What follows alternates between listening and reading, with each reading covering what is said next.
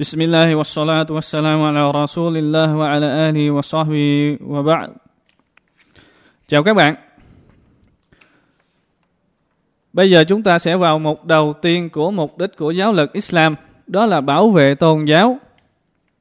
Khi một tôn giáo chân lý và vĩ đại chi phối mọi phương diện của đời sống con người Thì theo lẽ tự nhiên hệ thống giáo lực Islam phải đứng ra bảo vệ nó Bởi nó là một quyền lợi của con người hơn thế nữa nó là quyền lợi quý giá và quan trọng nhất của con người. Do đó, giáo lực luôn chỉ thị những gì bảo vệ nó và nghiêm cấm những gì hủy hoại và làm suy yếu nó.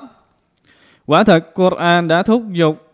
và khuyến khích thờ phượng thật nhiều để làm vững đức tin iman và giữ vững nó trong lòng của những người có đức tin. Một số thờ phượng ở hệ tư tưởng và tâm trí như sự suy nghĩ, nghiền ngẫm và sự tạo hóa của Allah để nhận thức vĩ đại sự vĩ đại của đấng tạo hóa và một số thờ phượng ở hệ tâm trí lẫn thể xác như dân lễ nguyện so lá hoặc chỉ ở hệ thể xác như nhịn chay hoặc ở hệ tài sản và của cải như zakat, tức là bố thí bắt buộc, hoặc có tức là bố thí theo lòng hảo tâm, hoặc ở hệ tâm trí, thể xác và cả tài sản như hành hương hết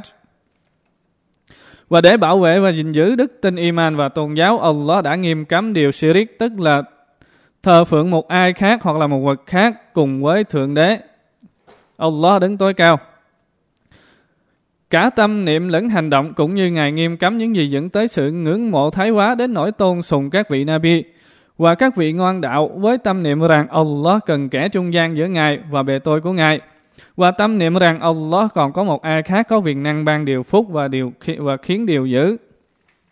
Allah đã ra lệnh bắt buộc xã hội và nhà nước phải bảo vệ tôn giáo và cải tạo điều kiện thuận lợi cũng như khuyến khích gìn giữ nó và cũng như vậy Allah bắt buộc phải ngăn chặn những gì phá hoại nó như sự lệch lạc, sự cám dỗ,